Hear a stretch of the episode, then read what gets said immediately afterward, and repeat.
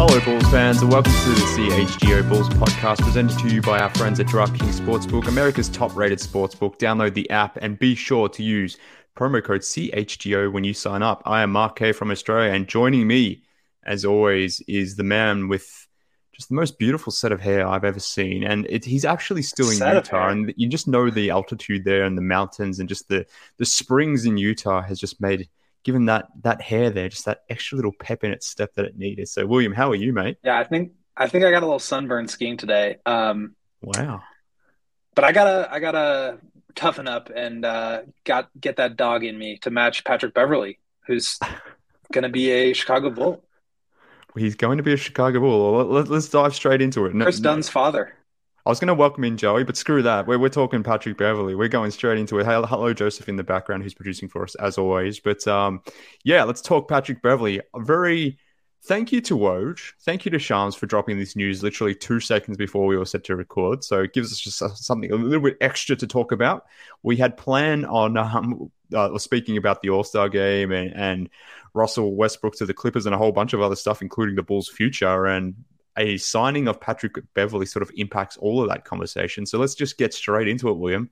What do you make of Patrick Beverley becoming the the newest Chicago Bull? Very interesting. It is interesting. There's a lot of layers to this, but let's start just on the basketball floor because I think that's clearly where it's going to be most prudent. Um, I mean, this could be the kick in the ass the Bulls need, right? Like they are, they have no energy. They, it just seems like they don't enjoy being out there. And Patrick Beverley, if nothing else, is a person who tries hard, and they don't really have any tryhards on this team. So from that perspective, I kind of like it. Uh, Russ obviously signed this morning with the Clippers, and it, Yeah. it seems as though the Bulls were kind of waiting on the Russ domino to fall. Yeah. He seemed like their first choice, and then Mhm. immediately immediately pivoted towards Pat Bev, um, who I think is a much better basketball fit. Like he's not going to dominate the ball; he's going to stand in the corner and shoot threes. I mean, he might be like a top three three point shooter on this team already, which is kind of disgusting and hilarious. Um, and he'll, you know, th- there's that old uh, Russ quote, like Pat Bev tricking y'all. I don't know if he's actually a good defender or if he's just going to like get up in guys and annoy you. But um, those are two things that the Bulls can use. I'm not sure how much he actually like moves the needle, but as far as just like getting some energy on the floor, providing another body who can be somebody that plays minutes at the point guard position, who can shoot threes and play some defense, I do think it helps them. Um, I think there's some longer term ramifications of this sort of signing, and we'll obviously see what the details of the contract are. But that's kind of my initial reaction without having like five minutes to think about it. Yeah, well, that's the thing. We're literally giving you our live instant reactions to this thing as it's as it's breaking. So that that that is cool in itself. But I guess we haven't had that time to really digest how this is all going to work. But just off the top of the dome, like this seemingly is a better fit than than Westbrook for all the reasons you noted. Maybe the uh, the highs aren't necessarily potentially as high as as, as you know when you add Beverley versus someone like Westbrook, but I don't think the lows are going to be necessarily as dramatic as well. We can come and discuss later on whether they should be doing this or not, or whether they should maybe adopting a, a lose now mentality rather than trying to salvage the season. This is clearly a move to try to to to, to try to get back into that play playing positioning, but I do think this is probably the better, easier fit uh, than adding Westbrook, particularly when there's only like 20 something games to go. I think it's 24, 23, 23 or 24 games to go. Like it's going to be pretty tough to integrate a piece like Russell Westbrook into a lineup which currently is already sort of facing uh, a lot of issues in terms of its chemistry. Adding in a guy like Westbrook who isn't a natural fit already, uh, a ball dominant guy who has a higher usage on the Lakers than than Zach and DeMar on the Bulls. Like just integrating that piece would have been extremely difficult. But whereas with Beverley, like one, you're not forced into playing him a lot of minutes if you don't need to because he's a, a buyout guy. Whereas maybe with Russ and his history of who he is, yeah, that co- and and that connection that he had with Billy, maybe that connotation forces his hand a little bit here. But um, I just, yeah, I do think the fit is a little bit more seamless here. It's a little bit easy to integrate. So to me, this always made more more sense to me. I I think everyone knows my my opinions on Westbrook at this point, but uh, I was a big Beverley guy back in the years. He's clearly regressed some, but I think this probably makes more sense for the Bulls anyway. But to your point, like clearly they were in on Westbrook. They were waiting to see where that happened. He obviously chose the Clippers. The Clippers were okay on that, and because of that, the Bulls quickly, I guess, pivoted to to to Beverley. So yeah, it's an interesting one. We'll see how it plays out, but I think this does make more sense on the surface, at least. And I, I one other thing I would I would add there is that this is further evidence to support the theory, the working theory that Lonzo is going to be shut down at some mm. point here this week. Probably we'll hear from Arturas um, about his future. I can't imagine if I'm Lonzo Ball why I would rush back at this point. I mean, no. three weeks ago he was quote nowhere close, according to Billy Donovan. He's going to have to ramp up, even if he was at the point where he could start to ramp up. That ramp up period, assuming there are no setbacks, which obviously there were last time, is going to take two months, and so you're already out of the you're out of the season at that point. So um, it would be shocking if Lonzo was going to be able to come back this year and I, I will say this too, like Patrick Beverley, I think is a more reliable option at point guard if the Bulls are going to be in a play in or playoff spot. I would rather have him out there than Ayo, just given the the experience that he's had, um, given what he sort of adds to the defensive end. Like Ayo being shifted back into a, a reserve position, I think really benefits him. Um, what I will say though is that I don't think this answers the question of having somebody that can like orchestrate an offense and set guys up. That is not who Patrick Beverley is. Nope. And that's not how the Bulls are going to use him. So I'm not saying that this like solves all their problems, but I'm, you know, I'm looking at some numbers now. He's, you know, been a 37 and a half percent three point shooter for his career, uh, down a bit this, this year to uh, 34.8, but he's a mm-hmm. reliable shooter on good volume. He will get up in guys and, you know, just hound them um, his steal numbers aren't all that great 0.9 per game in 27 minutes with the Lakers this year. He's not going to really give you much scoring, only six and a half points per game.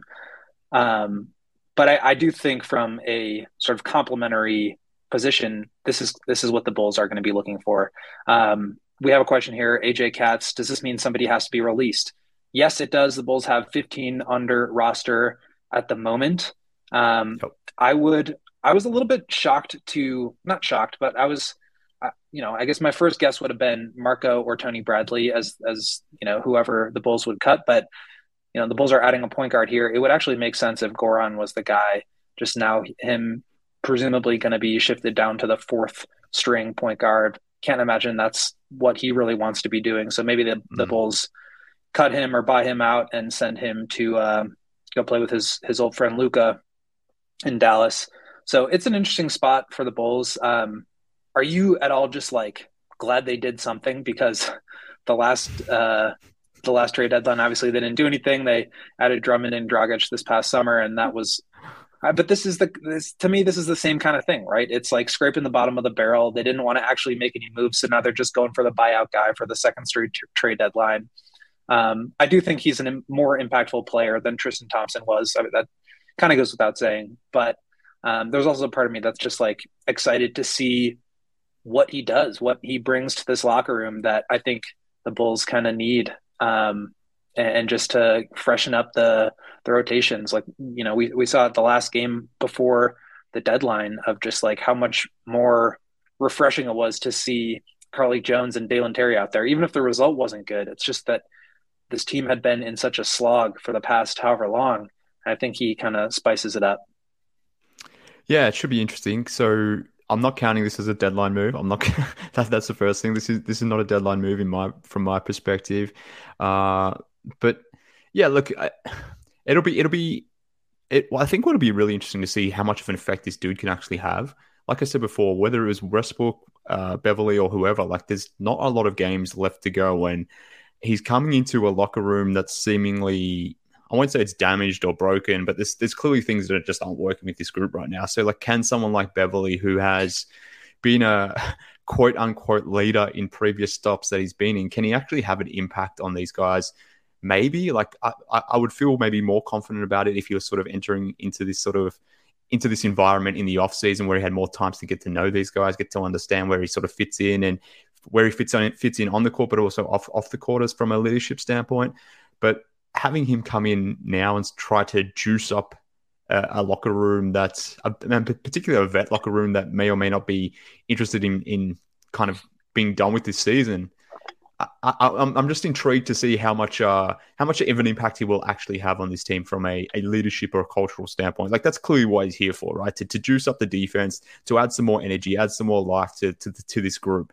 Now it's just, it's going to be on this group to see if they respond to that.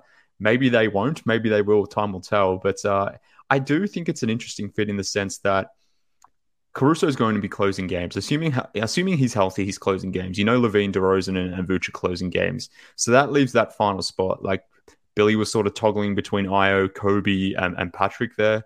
Uh, does now Beverley enter the fray there now? And and are there lineups now where you've got both Beverley and Caruso closing games around DeMar, Vooch, and, and LaVine? And that could be an interesting look depending on matchups. Obviously, Pat, if you if you want to go bigger and those sorts of things, it'll be fascinating to see what this really does mean for Ayo. But in terms of like the guys that are gone, like I, I would still get rid of one of the bigs to be honest with you. Like I understand Dragic maybe goes down the, the, the totem pole now in terms of point guard options, but you can play Beverley. I mean, Beverley's not necessarily a, a, traditional point guard. You made that note. He can play off ball. You can have Dragic on ball. You can still play Kobe out there. Like there's still some utility for Dragic on this team, even when you add Beverley, in my opinion. So I do not understand why you have or why you need both Tony Bradley and Marko Simonovic. One of them would be my guys to go, but to your point, maybe they think differently. Maybe they get rid of a guard, but I don't, I don't know. This is. I, am not sure this is going to mean much all, all in the sense in, in, when we're when we're looking back on this season. I don't know if this is going to be really change too many things because I just don't think there's enough time for it to really matter. But maybe maybe I'm wrong. Maybe it will he will have an impact.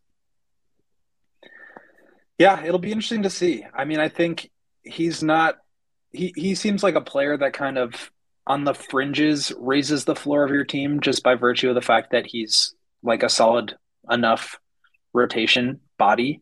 And the Bulls like are limited in the I mean, especially with Javonte being out, especially with Derrick Jones and Lonzo and all these guys missing so much time. I do think he has some of those similar skills that the Bulls can sort of just plug and play. And I think that does raise their floor a little bit. Also, probably a bit of a ceiling raiser just in terms of the same thing, right? Like, you know, you want him to provide that same value on a team that's already good. You put him in, maybe he like notches you up a little bit. Um, but I don't think he like has a huge impact either way. And I think that's that's primarily true for for most buyout guys. Not going to really change the trajectory of your season. But if we're talking about like minor adjustments that that you know send the Bulls uh, a step forward or step back, I mean they are on the play-in bubble right now. I mean, they're the 11th seed, and maybe this is what they need to get into that position. But I think the bigger question is like, and we'll spend some time talking about this today: is do, should they even do that? I mean, does it at this point in the season? You're seven games below 500. You're six in a row. You've lost six in a row. Should you just start to pivot towards some of the younger guys and and start to develop or put the ball in Patrick Williams' hands a little bit more? Mm um, mm. Now we have to specify which Patrick we're talking about, so that's kind of annoying. um, does Dalen Terry? I mean, this this probably erases all of his minutes. Yeah. Um, so it, it is kind of an interesting double down, triple down, quadruple down, quintuple down on this same core, doing the same thing, striving for the same spot in the play-in. Um, but you know what? That eighth seed, that matters certainly matters to uh, a certain ownership group. But yeah, I think I think you. I'm glad you raised the point about Dalen because that's a topic that we on this show, but Bulls fans more generally have been discussing over the last seven to ten days at least. That you know Dalen has started to get his his opportunity here in part because of the injuries to guys like Caruso. Obviously, the the power forward rotation is taking a significant hit with um, Javonte and Derrick Jones Jr. both injured, leaving really only Pat as well. Patrick Williams as the only guy to uh, to really fill that spot, uh, as as well as Caruso obviously missing games too. So when you add another guard, whether it was Westbrook or whether it's someone here like Pat Bev, uh, the, the, the main casualty from a rotational point of view is always going to be Dalen here. So that's that's probably something that we need to note now here. Now he may he may still play in the interim because of that power forward issue, but once this team starts getting Javonte, Derrick Jones Jr. and Caruso back, then Dalen ain't playing. To your point, like it'll be interesting to see here if if Ayo remains the starter or Pat Bev comes off the bench, but like how is this going to impact Ayo and his development? Similarly with Kobe, does that did we does this come back to a position now where we're having to talk about Ayo versus Kobe, whereas we weren't really doing that much this season in terms of their role at least because one was coming off the bench as they uh, uh, the, the, the gunner off the bench playing two guards sort of thing, whereas the other one was starting a point guard. So they didn't necessarily overlap too much in that sense, but now they may because your second unit may comprise of uh, Caruso and, and potentially Ayo and Kobe. So it's going to be an interesting interesting time from a rotational standpoint. But like I just keep coming back to this thought, like if you're going to get this season right, and again, we'll, we'll, talk about the merits of whether they should be trying to do that or not, but I do think there's much more chance of this uh, being a smoother transition than when you're adding someone like Westbrook, who, like I said, maybe if, if it really clicks straight away with Westbrook, the, the peaks of what it could have been is significantly higher than what. And when I say significantly higher, I'm not, I'm not we're not talking about great heights here, but nonetheless, I just think with so little time, I think this is probably the right decision anyway. Now, whether they arrived at this decision because of the Westbrook stuff or not, uh, you know, we've already voiced our opinion on that. But I think this this is probably the right decision in hindsight, um, assuming assuming you actually want to uh, add guys that can help you win games at the moment. That is right, and you know, I will say this: I think he, to your point, kind of the way that I would put it is that he makes Zach, DeMar, and Vooch better than I think Russ would. Mm. And so I think there's value in that. Um, it does kind of make you wonder why they were fixated on Russ, or maybe that was just like the first domino to fall in the entire marketplace. Like, you know, the Clippers weren't going to, the Clippers might have gone after Beverley if Russ yeah. had signed with the Heat or with the Bulls. Um, but I do think you slot him in there, and, that, and that's kind of what it means to be a complementary player. Is that I think he does a better job of elevating Zach DeMar and Vooch. I mean, you look at it now; he's got he's taking three and a half threes per game, shooting thirty five percent. The that would be the fourth highest um, percent or a fourth highest number of three pointers taken in for the entire Bulls team. You got Zach at seven and a half, Vooch at four point seven, Kobe at four point six, Pat at three point five and then nobody else above two and a half. So he adds a little bit of volume there, and that's something that the Bulls obviously need. I mean, they're shooting like 28 threes per game, which is just not enough. Mm. Um, he'll obviously have the green light. And I think the Bulls defense is really built on their ability to defend at the point of attack. And that's something that he does. So you mentioned, you know, closing lineups and how does that affect Ayo versus Caruso versus Patrick Williams at that four spot. Um, you know, I can see, I mean, Alex is a, a forward defender a lot of times. Like I could see him closing alongside Patrick Beverley and the Bulls' big three. So I think there's it's just it's more stuff to play with if you're Billy Donovan.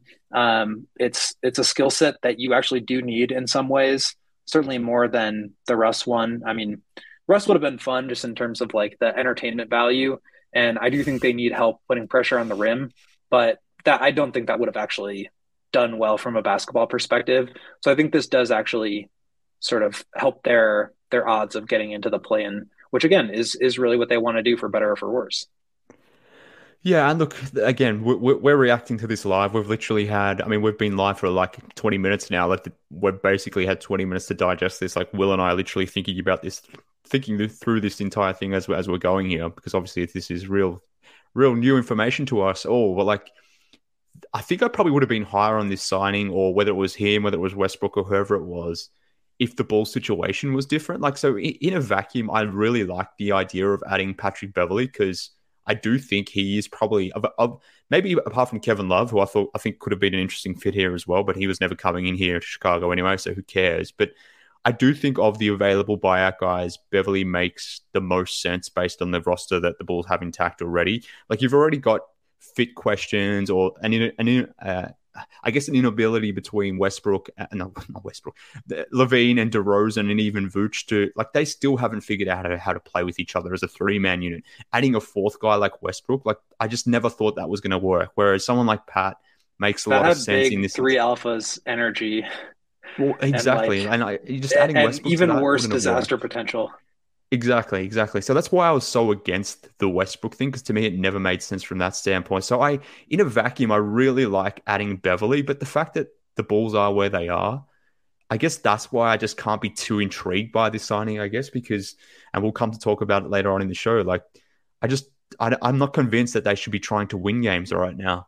So that's ultimately what they're trying to do here when you add a player like Patrick Beverley or Westbrook or whoever it would have been. Like, the, this is a clear sign that this organization is trying to win games. I don't know if that is the right decision. Maybe in time it'll be proven to be the right decision. Maybe in time it'll be proven to be the wrong one.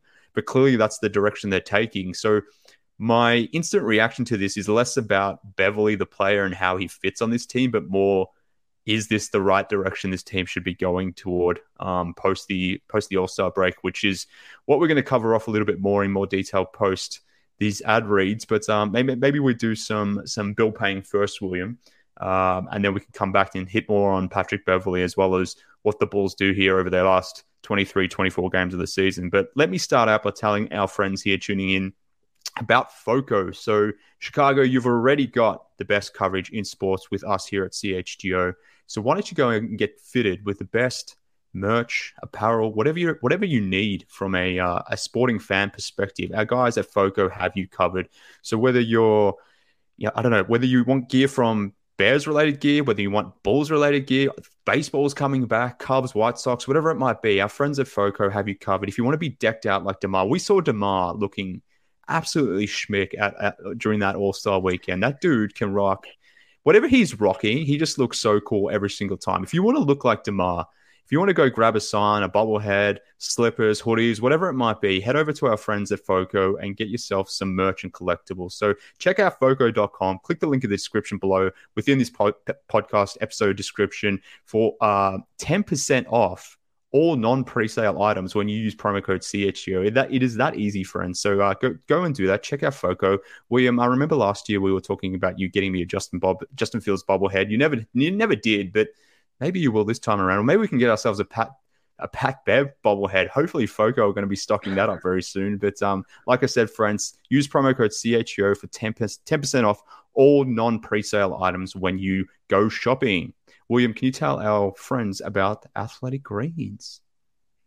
I can, but I just want to say first that the Justin Fields bobblehead situation was a bet that we made.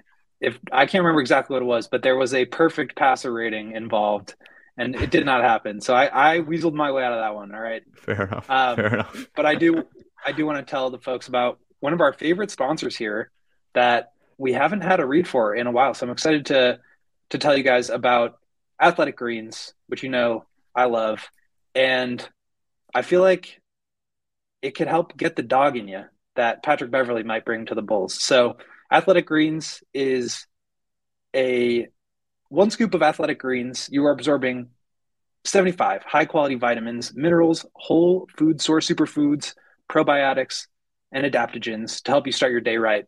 The special blend of ingredients supports your gut health, your nervous system, your immune system, that dog in you, your energy, your recovery, your focus, and your aging. All the things that you want to improve to make yourself more healthy. I take it every day.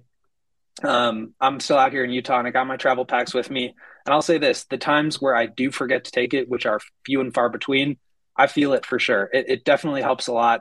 Um, I'm a, you know, committed user. It's $3 a day, less than $3 a day to invest in your health. And it tastes great. There's over 7,000 five star reviews on Athletic Greens. So you can trust me or you can trust all the other people that have gone and used it and tried it. So um, to make it easy, Athletic Greens is going to give you a free one year supply of immune, immune supporting vitamin D and five free travel packs with your first purchase. All you have to do is go to athleticgreens.com slash CHGO Bulls. That's athleticgreens.com slash CHGO Bulls to take ownership over your health and pick up the ultimate daily nutritional insurance. Pat Bev is just seemingly on. He must be just have like AG1 on, on drip or something because that dude is just constantly, constantly got the biggest motor in the NBA. I already, he does IV AG1 drip every morning, but yeah. I'll have to ask him. And, now's our friend um, Brooms here in the uh, or Brom, sorry, in, in in the comments suggesting is Pat Bev winning Gooner of the Night for the rest of the year? I think he's uh, not only that, but we're going to rename the Alex Caruso Gooner of the Night award to the Patrick Beverley Gooner of the Night award. well, yeah, we got two we've got two worthy contestants now, but I mean, I'm sure Dave will find a way to to find a completely random way to give it to someone I don't know if it's. I don't even half the time whoever wins Gooner the Gooner the night isn't deserving. I, Dave's probably not watching this, so he probably, won't even hear hear me say this. But nonetheless, uh, yeah, I'm interested to see the level of uh, pizzazz that the, that Patrick Beverley is going to bring to to the Goon of the Night award. But we'll see. We'll see how it happens. But a couple couple more shout outs shout outs before we move on to the next segment.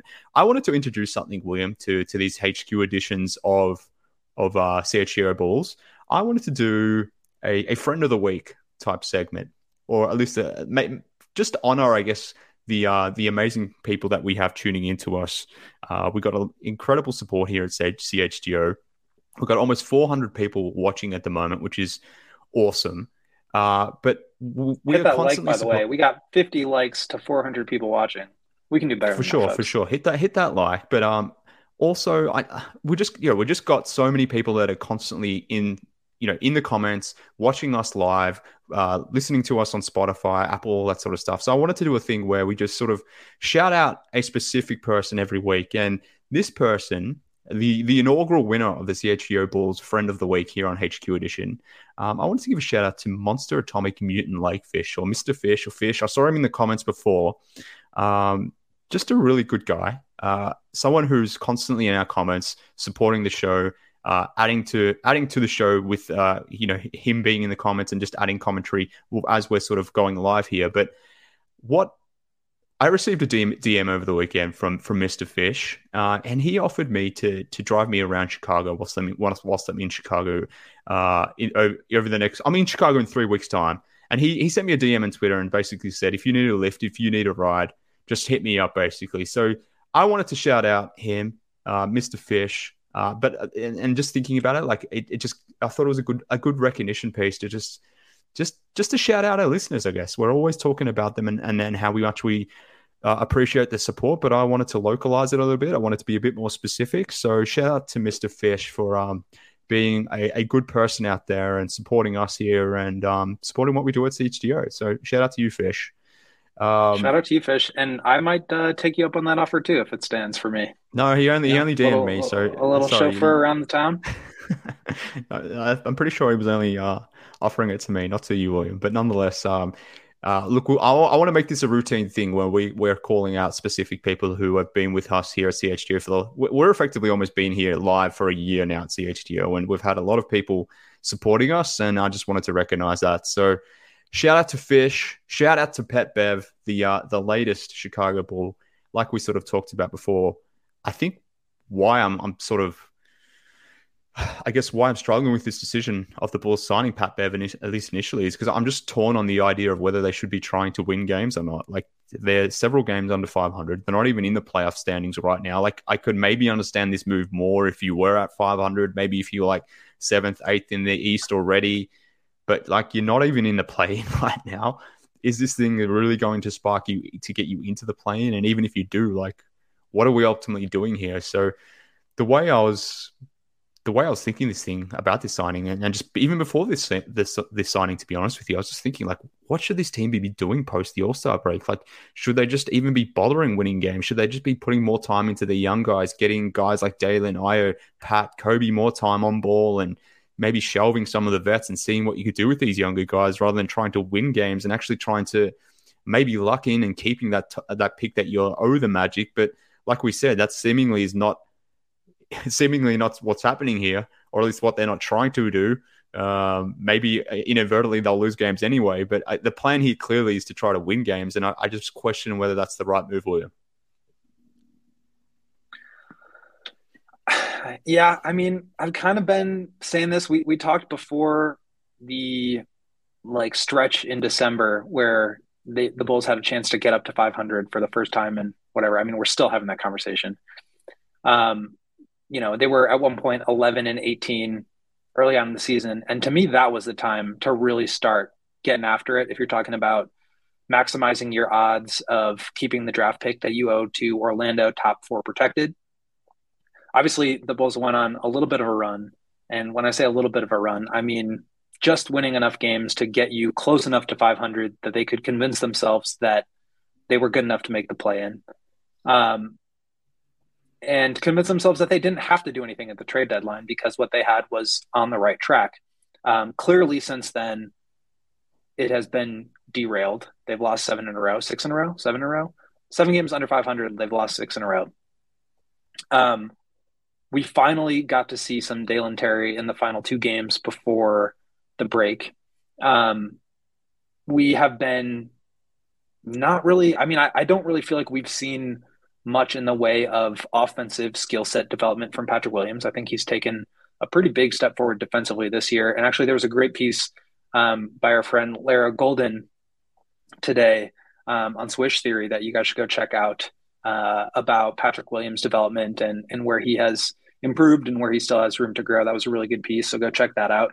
Um, but it, it, yeah, you're right. It kind of makes you wonder whether they should be now reorient, reorienting their focus towards making sure that those guys, the Dalen Terrys, the Patrick Williams, the Ayos, the Coby's of their roster have a chance to feel the game with the ball in their hands because the DeMar DeRozan, Zach LaVine experience kind of prevents them from doing so. You're seven games below 500 with 25 games left. Um, right now, I was looking. I was looking this up right before we started, and I wanted to save this for the show. Um, so I'm looking at 538's uh, season projections, and right now they have the Bulls finishing 11th with an eight percent chance to make the playoffs. Okay, eight percent chance to make the playoffs. That's not the play-in. That's the playoffs. And then I switched over to Tankathon.com and they have a seven and a half percent chance as the current seventh seed, seven and a half percent chance for the number one overall pick. So you're basically split in the middle between keeping your pick, not only keeping your pick, but getting Victor Wembanyama and making the play in playoffs, meaning winning two play-in games, getting to the play-in and then winning those two games. Um, to me, that says everything you need to know about what this Bulls team is in case you tuned out for the last three weeks because they're just not good enough right now. And I, I don't think Patrick Beverley really does much to um, move the needle. And I understand the fear of giving up a higher draft pick. Um, I think, you know, the Bulls give up the fifth pick and, you know, the Magic draft a player that turns into a star. In five years, that trade looks even worse for Arturas. So I understand it from that perspective. But my thought is there you can't live out of fear of giving somebody else something good. Like that trade was made, it's done. There's nothing you can do about it now. What you have to do is do what's best for your team. And that's really been my argument this whole season. And I don't think fighting and clawing your way into the play-in just to lose a play-in game or to win a play-in game and get swept in the playoffs uh, does very much for your long-term future. And I think we can all agree right now that the short-term future is not looking very fruitful. Um, and so you can look at it from that perspective. But I think what's really the most convincing argument to me is the opportunity cost of not putting the ball in Patrick and Dalen's hands for the rest of this year. What does that do to their development longer term?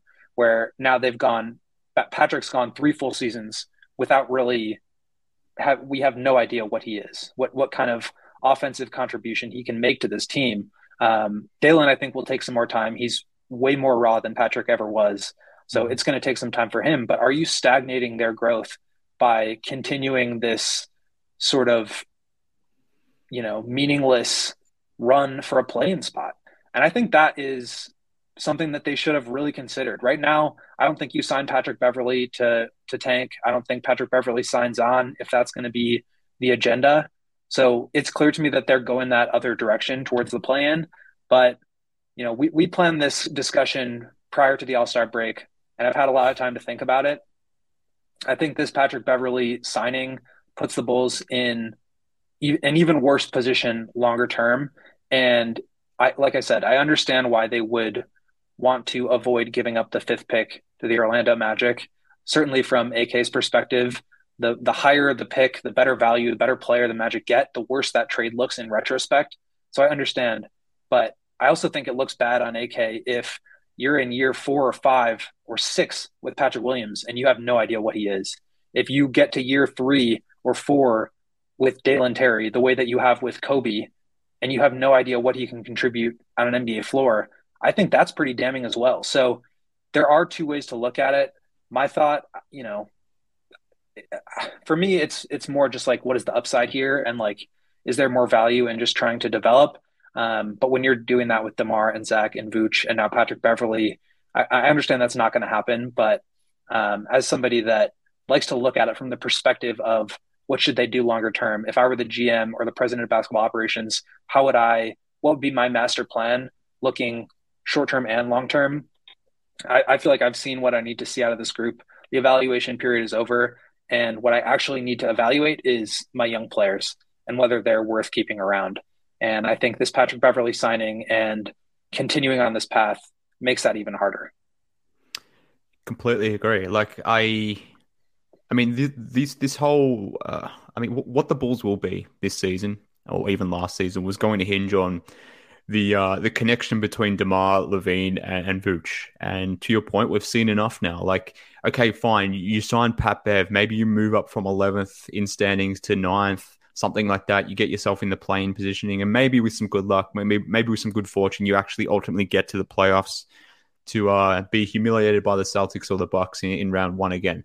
Ultimately, like, what does that really matter? Like, were the Bulls going to hit this off season and enter next season with this same group together? Like, were you ultimately going to bring back Vooch, keep DeMar and LaVine? If the answer that to that question was already no, that you're already going to pivot away from that situation anyway, then why not start that now? Which is effectively what you're saying here. But it, obviously, they're not going down that path. Clearly, by adding Patrick Beverley, you're trying to win as many games as possible. You're trying to get things back. Uh, I was, was going to say get things back to normal. Maybe maybe not necessarily get back to normal, but you're trying to get back to a position where you can get in the playoffs. So I wonder how much of this is a mandate via ownership, as much as it is as it is via Billy and AK.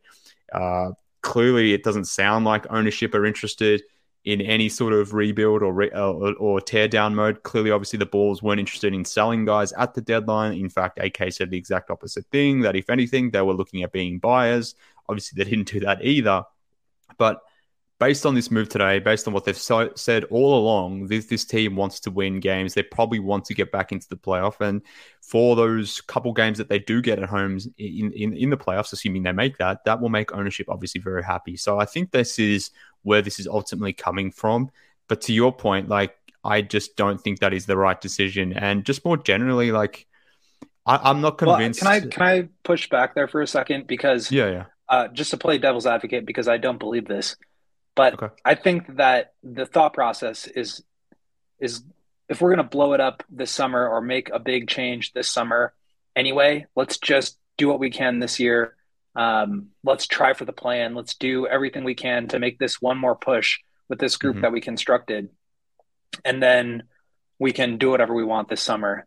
But I, I just don't think those two things are necessarily mutually exclusive. Like you can do both of those things without not signing Patrick Beverley. So like you can you that's a lot of double negatives. You can sign Patrick Beverley now and still make a big pivot this summer. True. Um, True. Yes, I agree that they they should have gotten a head start on that at, at the trade deadline, but they didn't. And so because they didn't, I think it makes more sense that they would want to just continue to you know Patrick Beverley at this point is a very low risk signing, right? Like you're giving him probably yeah, yeah. eight hundred thousand dollars for a prorated veteran minimum. Mm-hmm. You're going to cut Dragic or Tony Bradley or Simonovic. Um, he adds depth. It's going to help you this year. So from that standpoint, it's a low risk move. But again, back to my point, I think mm-hmm. the opportunity cost of not developing Patrick and Dalen is significant. Well, I would say even beyond that, because I'm, look, I'm, I'm, I'm not confident. I'm not high on this Bulls younger group, and we're going to talk about the Bulls' future in the in the final segment, and and that's part of the reason why uh, I don't think the future is very bright for the Bulls because I'm just not high on their younger guys. To be honest with you, I you mentioned we don't know what Pat is. I I, I feel like I do. Maybe I'm wrong. Um, but nonetheless, uh, I, irrespective of that, like it's not like there's blue chip guys on this roster in terms of younger assets, younger players. So from my standpoint, like it's less about the development of the younger guys, but like in terms of value plays for what this means from your own draft pick. Like I'm now in, I'm in, I'm now in tank mode essentially. I'm I'm I'm pretty much on the precipice of, of tank mode. To your point, maybe you end up giving the fifth or sixth pick cool, whatever. Like it's the, the conversation is: Are you going to give up the fifth or sixth pick, or are you going to give up like the ninth or tenth or eleventh pick? Like, does it really ultimately matter? Probably not really. Like, maybe the Magic, okay, maybe you give up the 10th pick to the Magic, but ultimately maybe they draft someone really good at 10, like they would have maybe at four or five anyway, or six. Like they got, they got Franz at eight. You can get a good player at that position anyway. So ultimately, they're going to give up a good pick to the Magic regardless.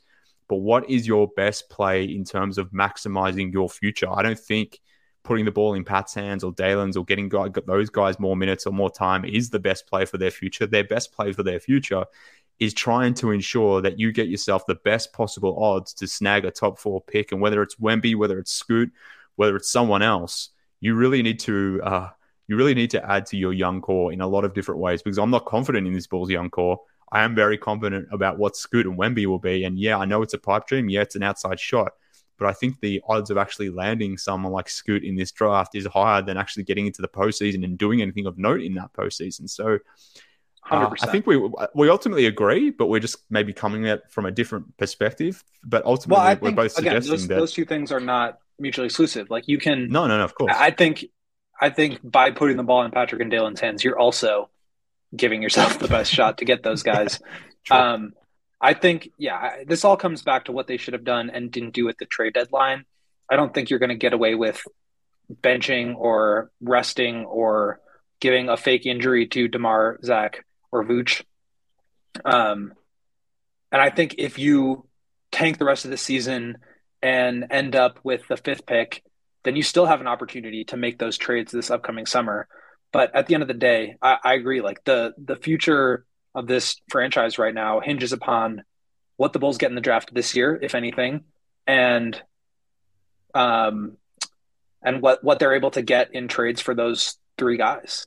But right yeah. now, I think we're both in agreement that like, and it's also like I, I don't think it's it's a hot take to say this Bulls team is bad. Like they're they're not good, and what they've constructed right now just doesn't work. They're seven games below 500. Like it just good teams don't end up like that in the standings. I know they've had injuries. The Lonzo Ball thing is a bummer, but you got to roll with what you've got out there, and what you've got out there is a what is it, 26 and 33 record you have to take that in, into consideration and give yourself, I 100% agree, the best chance to improve your future at this point in the season. Um, yeah, I think the more we're talking about here, the more um, of a mistake I think this is because I also, I, I don't think there's a there's a world where this doesn't affect their chances, right? To uh, to get a fourth pick or to get you know the tenth pick. Like there, there's a world where Patrick Beverley has zero impact on the schedule, uh, their standings, the record for the rest of the way. But I think more in in theory, um, they should be really aggressively going towards the bottom, and the odds are flattened a bit. So even if they end up with you know the tenth spot, they could still get in. That I, I assume at least one of those teams is going to jump up, but you have to give yourself the best chance and right now, I think the Bulls are giving themselves the best chance to do something that I think we both agree they probably shouldn't do. Yeah, completely agree. Like they're currently seventh in the Tankathon standings. Uh, if you're, you're, if you're in seventh, you've got a 32% chance to get to jump into the top four. If they ended up in like fifth or sixth, that I don't think they're catching the bottom four teams. But if they were to fall to like fifth or sixth, which is certainly possible, they're only like two games back on the Orlando Magic, who are in. So yeah, let's let's uh, let's paint that picture a little bit. So the Bulls are seventh. The Pacers are sixth. The Pacers yep. are a half game ahead of the Bulls in the Tankathon standings, and they've beaten the Bulls twice now, uh, two 20 point comebacks uh, over, over the past month. So they mm-hmm. have the tiebreaker over the Bulls, meaning if the Bulls finish with the same record as the Pacers, the Bulls will get the higher seed. Indiana, so that's Indiana, right? Um, half game ahead of them. Orlando is the fifth seed. They are two games ahead of them at 24 yep. and 35 and they also have the tiebreaker over the Bulls. So all the Bulls need to do is get to that same record, and they yeah. would actually be um, if they if they were to get to that fifth seed, they would have a forty two percent chance of keeping their pick and a ten and a half percent chance of getting the top pick. And like those odds are, I, I would I would take those over, like you said, a, a sweep in the first round if they can even make it that far.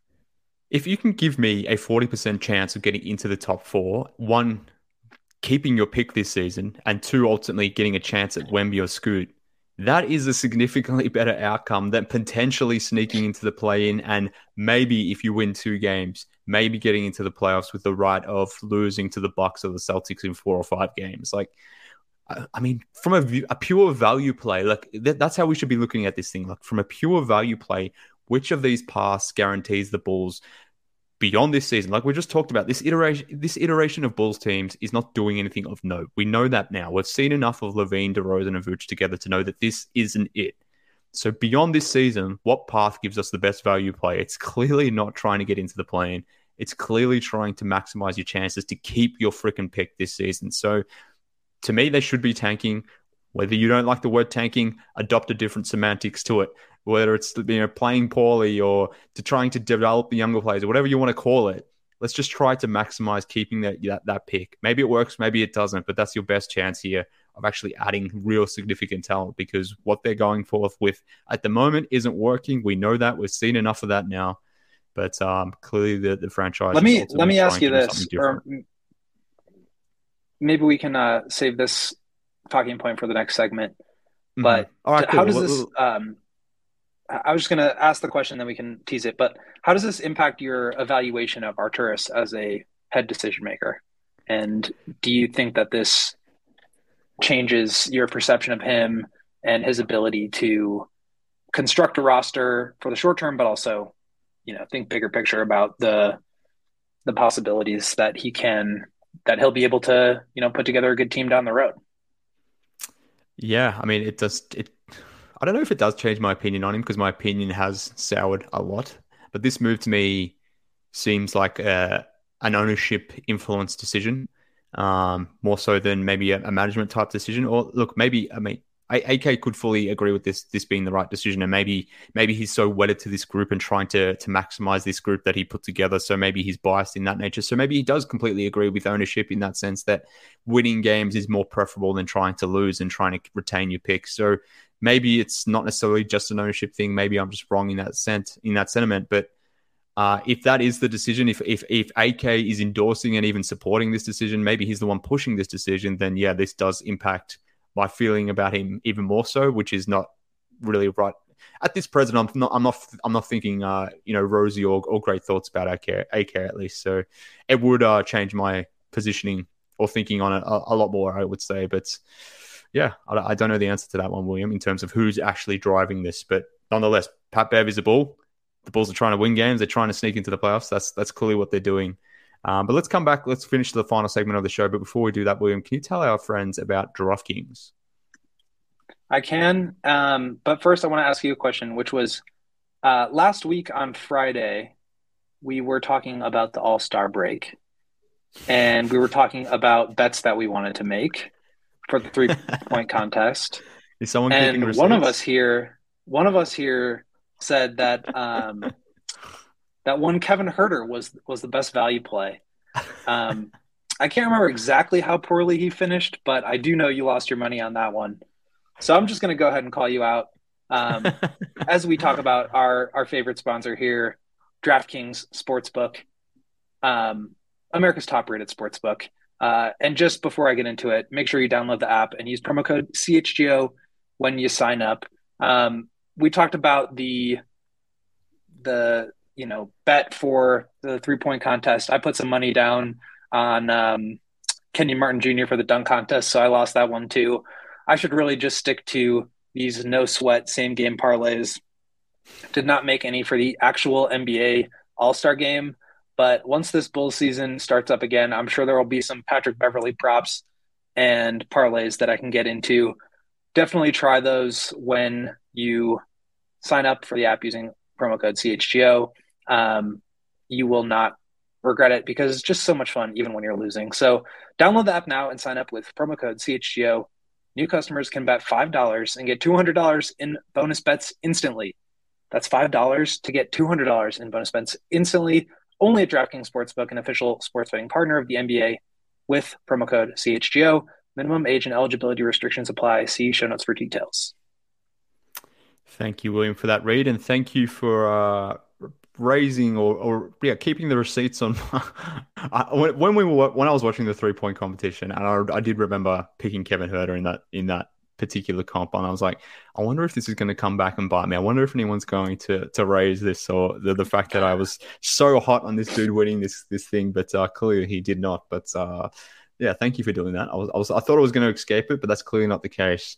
But uh, let's move on. Let's tell the people about game time. Now we've we surely by surely by this stage, people, you know about Game Time. But if you haven't, Game Time is the hottest new ticketing site that exists that makes it easier than ever to score the best deal on tickets, whether that's to sporting events, whether that's to concerts, whether that's to shows, comedy shows, whatever you might be into. Game Time is the place to go. They have all the tickets available that you could possibly want if you ever thought about going to a Bulls game. If you want to go see Pat Bev in a Bulls uniform, obviously get your hands on some tickets and do so via the Game Time app. Look, I'm, I've just been, when you were sort of um, reading there, William, about uh, DraftKings, I was just on the the Game Time app, just scrolling through Bulls price tickets. The, the, sorry, the pricing on these Bulls tickets. Like I said, I'm, I'm in Chicago in three weeks' time. I'm going to try to get to a Kings game. The Bulls are playing the Timberwolves as well whilst I'm there. They've also got the the the Miami Heat are coming to town whilst I'm in Chicago. I want to go see Jimmy Butler live. So I can just jump on the game time app. I'm literally on it right now, friends. This is the game time app here. It's as simple as, as scrolling down, finding your ticket, finding your game. Once you go in there, you basically get a view of the stadium it, you can just essentially choose what seats are available. It tells you where you can sit, the pricing of the seats. It's that simple, friends. And this is the app I'm going to be utilizing when I'm in Chicago. Joey's got it up on the screen here. Like, look how easy it is to to use the functionality of the Game Time app, whether it's on the website, whether it's on your phone, whatever it might be. It's super easy to go, grab your hands on some tickets. So if you're going to a Bulls game, if you're going to a Cubs game, uh, baseball, like I said, is back soon, if I'm not mistaken. So get your hands on some tickets. You can do so by supporting us here at CHGO. So if you use the link in the description, you can basically just download the app and join over 15 million people who have downloaded the Game Time app, and you can score the best seats that to all your favorite events. Like I said, this is literally what I'm going to be doing when I get to Chicago in the three weeks' time. Uh, it's I'm factual in this. This is not just a read. This is literally a thing that I'm endorsing that I'm going to be using. So take it from me, friends. Uh, Game Time app is a beautiful app it's uh you know obviously supports support us here by using the game time app uh, here at CHGO. But like I said, this is the the website that I'll be using, and I certainly endorse it. So. Uh, I can't wait till we get to a Bulls game, William, and seeing Pat Bev running around there. I wonder if he's going to impact the pricing of these tickets. Do you reckon, you know, do you reckon the Reinsdorfs are going to boost pricing by 10% now that Patrick Beverley's walking through the door? Do you reckon that he has that level of gravitas, do you think? The ceiling is the roof, my friend. All right, let's close this show. Let's close this show. It's been an eventful episode of CHGO Bulls. Thanks again to Woj and Shams and Pat Bev for for uh, dropping that news just before we went live. But look, I wanted to close this show, um, maybe on a more somber note, because I've I've had some time over the All Star All Star break to sort of think about where the Bulls are sort of positioned, maybe long term, and it connects to the conversation we, we were just have, having about like whether the Bulls should be tanking or whether they should even be signing someone like Patrick Beverley right now. But the more I think about it, Will, like, are the Bulls in the most precarious, or if you want to go harder, are the Bulls, do the Bulls have the, the bleakest fleet, uh, future amongst all NBA teams right now? I know that's a big, big statement. Maybe I'm wrong in suggesting so. Uh, I'm not necessarily convinced that that is, the answer is yes, but I am convinced that the Bulls are at least you know bottom five in terms of future when you think about the players that they do hold on the roster, whether it's the, the win now guys like LaVine, DeRozan, or Vooch. Obviously, two of those guys are uh, closer to the end of their career than their prime. We don't know if LaVine's going to be here for the long haul. I've already spoken about my feeling about the younger guys on this roster, guys like Pat, Dalen, like could be nice role guys, guys that would make sense on a lot of teams, but not necessarily blue chip guys that you want to rebuild with. And we also know completely what this team's draft pick situation is. Like they may not be having the 20, they may not have a 23 pick, whether it's their own or Portland's pick. They may not have a pick in 2025. They're out multiple second round picks as well. So, I mean, ultimately, like, where do where do the Bulls sit in terms of futures? Are they one of the bleakest franchise franchises from that standpoint? I think you absolutely have to put them up there, um, which is definitely sad. Like we don't want to think of the Bulls as this team that just has like no chance that's spinning its wheels in the muck. But I think right now they absolutely are. I mean, the way I want to I wanted to think about this was in terms of championship equity, both near and long term. So you look at some of these teams like the Boston's, Milwaukee's, Denver's, Phillies, Memphis, Cleveland, Warriors, like those teams all have really high championship equity right mm-hmm. now, right? They yeah. could win the championship this year. Mm-hmm.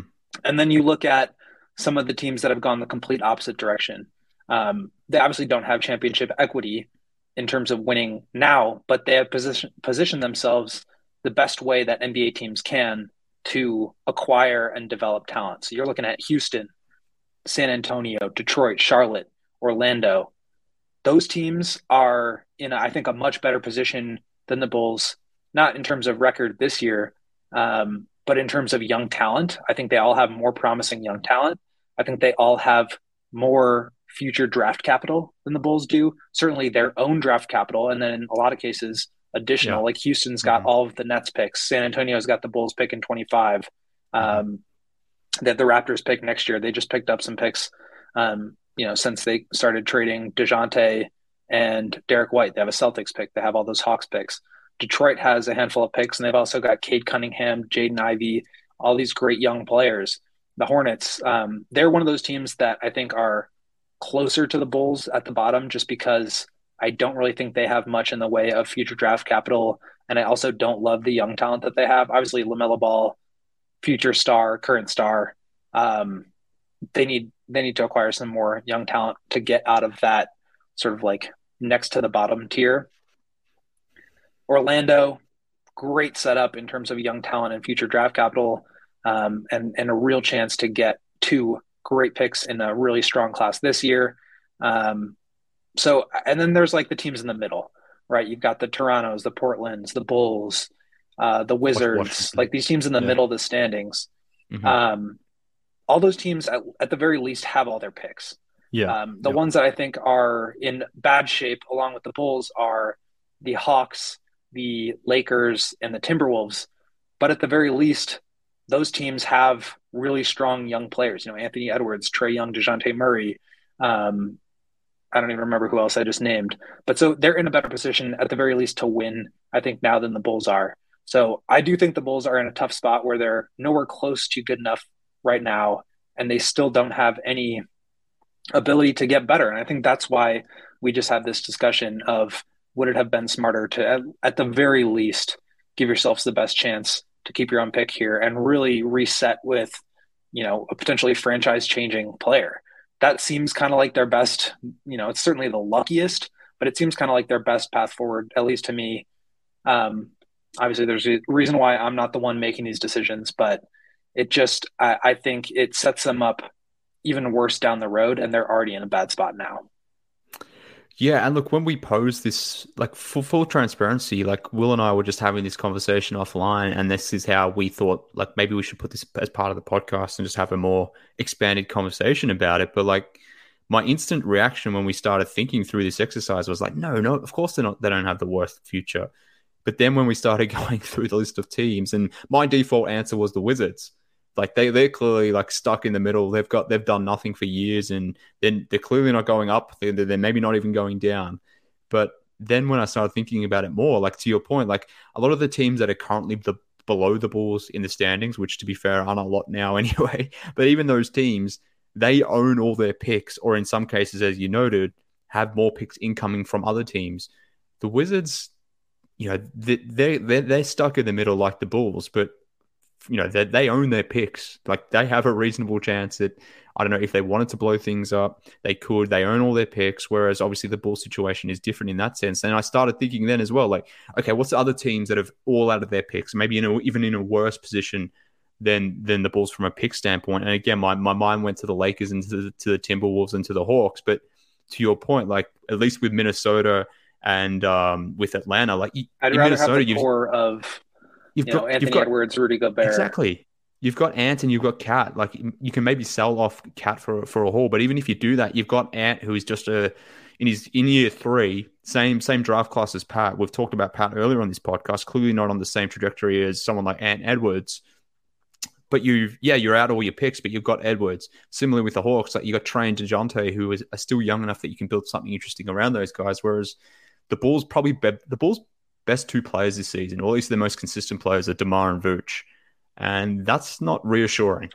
And when you add the, add that to the fact that you don't own the or don't control your your draft, uh, you know, going forward, particularly in this draft coming up, they are in a precarious position. So maybe the Bulls aren't like 30 out of 30 in terms of worst futures going forward, but I don't know. They're, they're, they're, they're towards the bottom. Like, and, and, like TC Flow here on the screen suggesting that the Wizards and Hornets are in a worse position, but I don't know if that's true. Like the Hornets, they've got LaMelo, like again, someone from that draft that Pat was in who's clearly already been an All Star, um, is clearly on a, a different level to Pat right now but they're seemingly in position right now where they could land a top four pick. They could get their hands on a scoop or uh, sorry, a scoot or, or a Wemby, and then that would completely change the fortunes of their franchise. But ultimately, they also own all their draft picks, as I sort of talked about before. So yeah, it's it's it's tough. And when you start thinking about this, this is again coming back to what we were talking about earlier. Like that's kind of why I think tanking is the right decision because we know what this team currently is.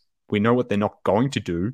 So why not try to recoup some assets in some way, which is part of why I expected them to do something from a selling point of view at the deadline. Clearly, they didn't do that. So their actions are basically the inverse of what I want them to do at the moment, which is concerning on on a number of different levels. I guess like I'm wanting them to retract everything, go back and start selling, and maybe they do this in the off season, so maybe there's still time to do so. But based on where where the variables stand right now, it's I guess it's just not uh, it's not favorable for the Bulls right now, which is which is kind of it was kind of bizarre to think about because coming into this season, I thought this could have been a good, fun, exciting season, and it's just proven to be the exact opposite. I think that's really well said. I don't want to spoil it because that's it's the same sentiment. Um, yeah, I think they're just in a really tough spot, and I know Arturas seems confident. Like he kind of shrugged off this idea that like he can't get the Bulls out of this at the uh, at the post deadline commentary, the the media availability. He said like nobody believed we could sign Lonzo and trade for Demar and you know get Caruso while we were over the cap, but we did it. And to me, yes, that was good. I think they put together a really good offseason. But I think the fact that they haven't done anything since suggests that it's actually going to be very difficult for them to get out of it and that there is no real clear path forward and that's why um, continuing on with this with this approach i mean what does this do for you what, what does it do for the, for the rest of the season even does it even get you into the play-in? like what are, what are the goals here and um, if i'm if i'm a gm of a team i know that my job security is limited i know that i can't necessarily worried about 2027 and 2029 because I might not have a job at that point. But I'll tell you what, like the better job I do of setting myself up for then, the better job I have, the better chance I have to keep that job. So for me, back to that question is I think this is a short-sighted move um, that may or may not help the Bulls. Uh, and I, but I do think it sets them back a little bit, and they were already in a tough spot before. So um, yeah, I think I'm like thinking of headlines for my article that I'll have to inevitably write after this, and it's like Patrick Patrick Beverley probably makes the Bulls a little bit better, but I think that's bad for the Bulls. Maybe it can be Pat Bev got the Bulls tricked. What was that line that Westbrook said that you met, you mentioned before? Like Pat well, Bev tricked y'all. Pat Bev tricked y'all. Maybe Pat Pat Bev tricked the Bulls or something. I don't know. I'm not a headline writer, clearly, but uh, yeah, we'll let you we'll let you get. We'll jump off now, so that way you can go and uh, write William about the, the Pat Bev signing and a whole bunch more. But obviously, uh, we here at CHGO I am trying Bulls, to enjoy my All Star break, and I got to deal with this Patrick Beverley nonsense. Oh, oh, poor William. Poor William can't go out poor skiing thing. in the slopes there in Utah. He has to go write about Patrick Beverley. What a, what a tough life this guy has. Look, he's graced with the the beauty. Like, look how beautiful you are. Look how handsome you are. You have got that going for you. You're a we're not, beat We're not going to do this today. We're not. We're, we're do doing it right now. You've got all these things going for you, and you're complaining about having to write about Patrick Beverley. Jesus, William. But anyways, look, let's call it there. Thank you to William for joining me today on this episode of CHGO Bulls. Obviously, as well, everyone tuning in, Apple, Spotify. If you're here with us on YouTube, chuck us a like. We'd certainly appreciate it. Um, shout out to our CHGO Bulls friend of the week, Fish as well. Also, thank you to uh, DraftKings for supporting us as they always do, and Joey in the background for uh, for producing the show. We'll be back later this week. hit this the week. Like on the way out. Hit the like, hit the like. The guys will be back five thirty Wednesday evening. Uh, for another show. So we'll have uh, probably more conversations around Pat Bev, to be honest with you, at that point. More, more time to really digest this whole thing.